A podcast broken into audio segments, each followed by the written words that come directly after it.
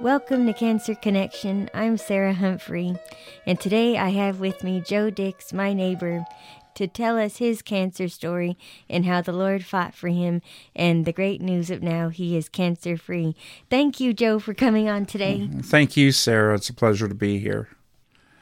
So tell us, how did your cancer battle start?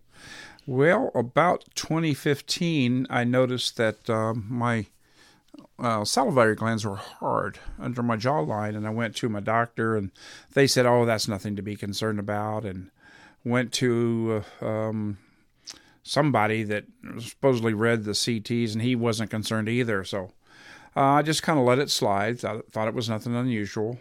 And then 2 years later, in 2017, I went to an ENT to check for hearing aids, and he noticed the lump on my throat. And he felt it, and he said, he looked at me, and he says, "You need to go to an ENT. He was an audiologist, so he said, "Go to an ENT," and I would do it quickly. That was a Thursday. The following Tuesday, I was at this doctor's office, and he looked at it, and he ran a scope down my nose to look in my throat and said, "There's something there behind your tongue that shouldn't be there." I'm like, "Oh." And anyway, they did a needle biopsy on my lymph node that was in my throat because it had a little bit of a lump. I noticed it when I was shaving. Well, that Friday, they called me and said, "You have cancer."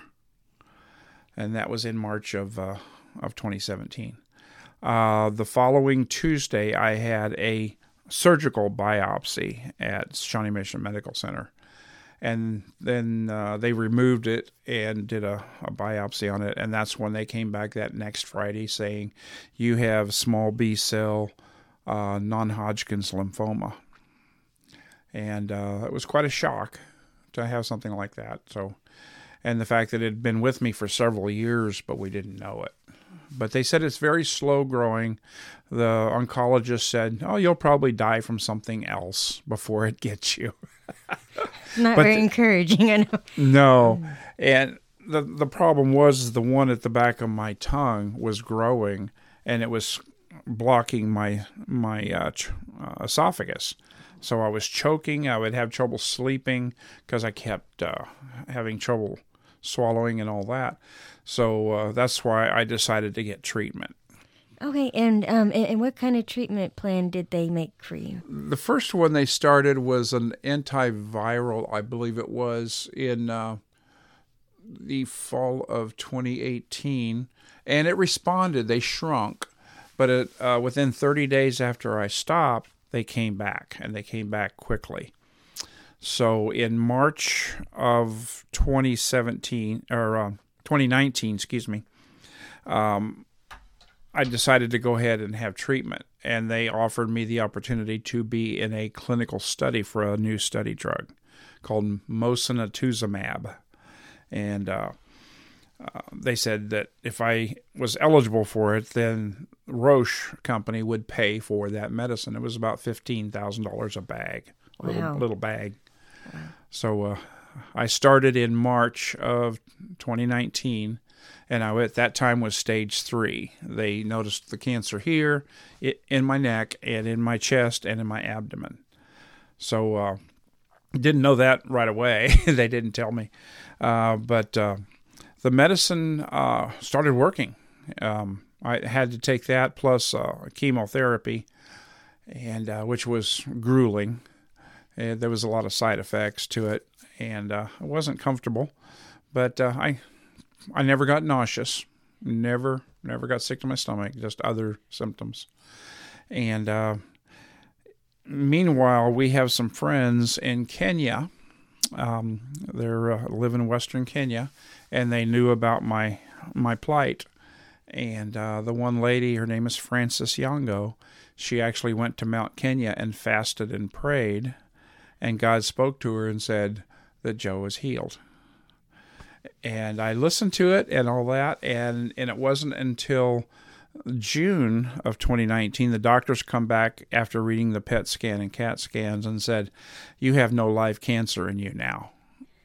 It was, but I had to continue treatment. Right. So I was on that study drug for another year. They were trying to shrink down the lymph nodes, but they got to a point where they wouldn't get any smaller. So they said, it's pointless to continue on. So then 2 years after, I had to go every 6 months for a PET scan, CAT scan, and blood work. Blood work always came back good. And they said, it's not growing. There's no live cancer. We just, and so on. And then in June of this year, I had my last treatment or PET scan and CAT scan. The PET scan is they inject a radioactive glucose in your body, and cancer loves glucose. It loves sugar. So it will light up on a PET scan showing where any cancer is. Didn't do it. So now don't have to go back for any treatments. They do want to see me in December for blood work, and that's still optional. But the fact that this lady halfway around the world said God told her, "You're cancer-free," and before the doctors did, I thought, praise God. Yes. Wow. These are good people. Yes, definitely. How has the Lord been with you through all this? I'm sure that you saw a lot. It was good. My wife was very encouraging to me, even my granddaughter. She helped me sometimes when I was down. So I had somebody to play around with and kid and keep me busy. So, right. And I told Sarah, I said she was a big help to me during that time. My wife said, going back to March of 2017, I found out I had a son. He was 30 years old. And the same day that I found out I had cancer, I found out I had a son. Wow. And my wife, during that period, was... before we knew that it was gone, she said, God wouldn't have let you meet your son and then take you home. True. So it was encouraging. Yes. And I now have a granddaughter from them. Oh. Went to their wedding, and they got an almost 2-year-old little girl, and she's a sweetheart. So, yeah. Well, that is such a blessing. Yes, God definitely blessed myself, my family, and it gave me hope for the future. Definitely. And also, what advice can you give to someone that's going through something similar to yours? One is, don't give up hope. If this was the 1950s and we had a diagnosis like this, more than likely you'd have 3 to 5 years to live. The medical profession has advanced so much in the area of cancers that I tell people, so if they tell you have cancer, it's beatable if you catch it early. Yeah. That's the key. I've seen people who didn't catch it early, and they're no longer with us. Yes. So getting treatments, getting procedures like colonoscopies for that, it prevents somebody from having to die from cancer. Very true. Mm-hmm. Yes. Do you have a favorite verse you would like to share? Oh, my. My favorite verse is John 14:6. I am the way, the truth, and the life. No one comes to the Father but by me. And I have it on my wedding ring. Oh. It has John 14:6 on it. And I use that in testimonies at times to share with people who've gone through hard times. And I got to share down in Branson with a woman who had just lost her husband. She's an older lady, and knew she was a believer. And I showed her the ring, and she was encouraged by that, knowing that someday she would see her husband. Yes, definitely. So. Yeah. The other is don't keep it to yourself. Don't get into depression. Seek medical advice and pray. I had people praying for me all over the world. Some of them I don't even know.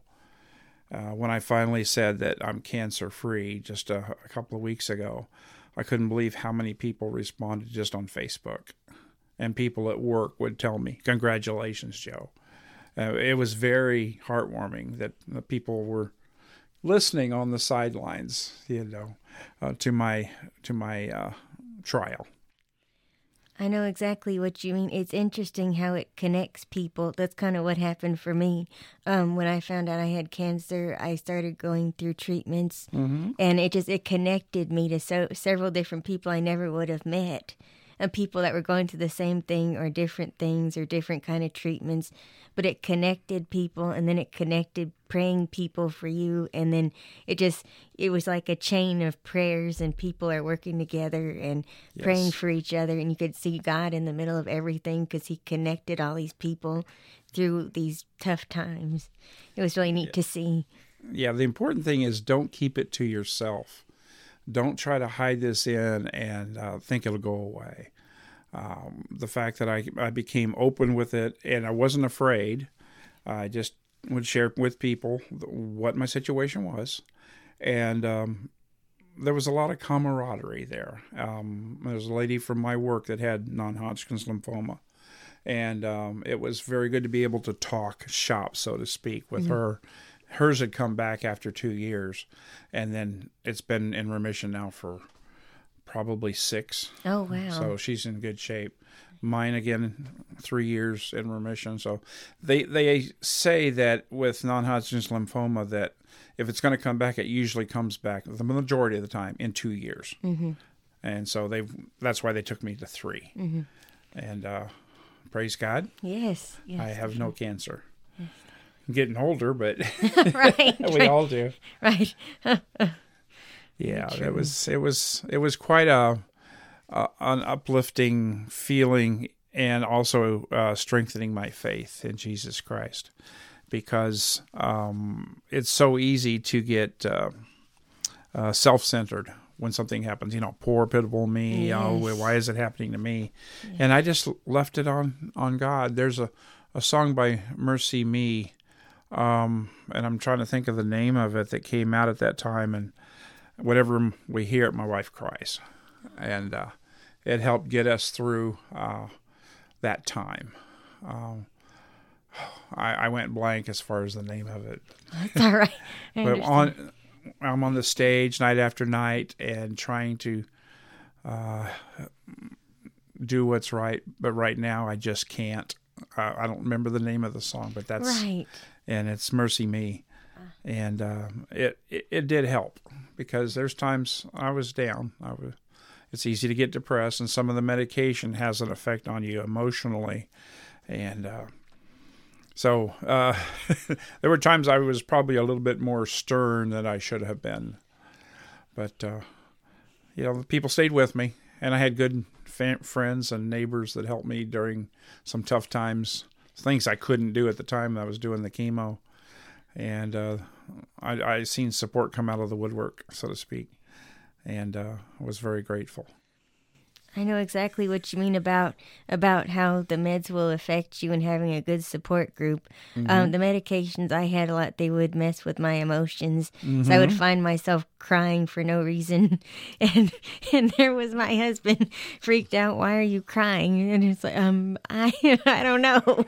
But he was always there to give me a hug, and that helped a lot. Good. Yeah. He's a good man. Yes. And there was some other people that I knew from a neighbor, and they had a family, I think 9 children, and they knew I couldn't mow my yard that summer, and so they came over, and I didn't have a lot of money to pay them, so I told them an amount which I thought was low, and she goes, "That's fine," and they came over whenever we needed it and mowed the yards for that money, and now they're good friends on Facebook. We've been over to their house once. Seeing their children getting married and going out on their own. So they were godly people, and it was good. I know just what you mean. After I had surgery, my church family, they made different meals for each day of the week for us. Wow. And it was really nice because we didn't have to cook anything. It was certainly a blessing. Our church family are better cooks than we are. So. That is good. Until we discovered the air fryer, which is now our main We've got one, too. My stepdaughter gave us one, and we use it quite often. It's very helpful. It is. Yes, indeed. And your prognosis now is good. Right? It is, yes. I finished treatments last year in September. I took 3 months off to find a different oncologist because it was time and insurance changed, things changed. Mm-hmm. So I found an oncologist actually at Advent that was very helpful. And they said, it looks like you're cancer-free, but to make sure we want to give you 12 rounds of Herceptin. Mm. And I'm thinking, that's a lot. And this is, So I prayed about it, and I went ahead with it. I ended up having 11 rounds, and every 3 rounds they would do an echo just, to make sure things were going okay. Uh-huh. After I finished number 11, they said, okay, now we want you to start oral chemo meds, and I went home, and I was so discouraged because I thought I was getting to the end of this. And they kept adding new stuff onto it. Yeah, and it was just very discouraging and frustrating and overwhelming. And then I was talking to my husband, and sometimes God uses people to talk to you. And my husband said, you don't need all of that. The Lord made you well. You need to stand on it. And I'm like, well, that is true. So then I went back to him and said, I don't need this stuff. I said, I'm happy to come back in for blood work or testing, whatever you want. But I'm not doing any more treatments. And thank you, Lord, I am still cancer-free. I went last week back to the oncologist, and they said, your blood work looks good, and it keeps coming back good. So I'm only going to do blood work twice a year now. I still want to see you every 3 months, but we don't need so much blood. So that's good news. Yeah, just having blood work and not having a bunch of other things is good. It is, yes. Yeah, yeah. Because they can see markers in your blood that show a change, and that's when it would set off an alarm to possibly look at other treatment. But as long as it's good, you're good. Yes. Yeah. That's great news. Yep, the Lord certainly fought for me. I could not have done it on my own. Same here. The Lord is good to us, and I don't know where I would be in life if I didn't have Christ in my life. I see people with similar situations, and it's so depressing that they have no hope for the future. They're just resting on their own self, and it's very sad. Yeah, very true. I know what you mean. One of my coworkers, her son passed away very unexpectedly. He just turned 30. He had some kind of issue. He went to the hospital, and that was it. His heart stopped, and that was it. So she was very, of course, shaken up because she didn't expect that, and just a very tough time. I believe that she knows the Lord. I don't know how much of a relationship is there. But I remember her coming to me, and she was just crying, and she's like, how am I supposed to know if he made it to the other side? And I said, you just pray about it. I said, the Lord will give you peace. And I said, and if he knew the Lord, which I'm sure he did because you do, it's going to be okay. But she was just having a tough time. Yep. A lot of times we, as people, will judge somebody's life. And it isn't perfect. It isn't. They have failings. Well, they must not be saved. That's not for us to decide. If God took that person and crossed them over from death to life, it's his job now, because he says, whoever the Father gives me, I will in no way cast out, but will raise him on the last day. That person may stumble and fall and have all kinds of issues, but God is in him. Yes. So it's not our works that bring us to salvation. It's the work of Jesus Christ on the cross. Very true. Very true. Amen. So in what ways did you get to see God work through you during your cancer battle? I know that. Whoa. Yeah, I'm not sure. I had a testimony to people. Right. One of my desires was to. When I got done with chemo, I lost all my hair. I know how that is. And I wanted to be Santa Claus again. And I had to have my beard. And I was able to get it start growing, I think it was at the end of August. And it took all the way to December to get me to look like Santa Claus again. You are a great Santa Claus. Ho, ho, ho. I love it. The children are wonderful. The secret's out, everyone. Santa Claus is at my house. Yeah, but just don't tell anybody. No. We'll have to edit this out. So he gave me a lot of hope and a testimony that God doesn't look the other way. Very true. Amen. Well, thank you so much, Joe, for coming on today. I really appreciate it. This has been fun. Yeah, it's been a pleasure. Thank you very much. Would you like to close us in prayer? Sure. Dear Lord, we thank you for this opportunity to share what's going on in my life. And Lord, if it can touch someone's heart and give them hope in their situation, Lord, please work through your Holy Spirit and to guide that person to seek you for their strength. And we thank you for all that you've done in Jesus' name. Amen. Amen. Thank you, Joe. Thank you. Well, thank you, everyone, for joining me on Cancer Connection. And again, I want to hear your story of how your cancer battle started and how the Lord helped you through it. If you'd like to write, you can write to me at Sarah Humphrey, P.O. Box 2286, Kansas City, Kansas, 66110. Or you can email me at cancerconnectionpodcast@gmail.com. That's cancerconnectionpodcast@gmail.com. I'll see you next time.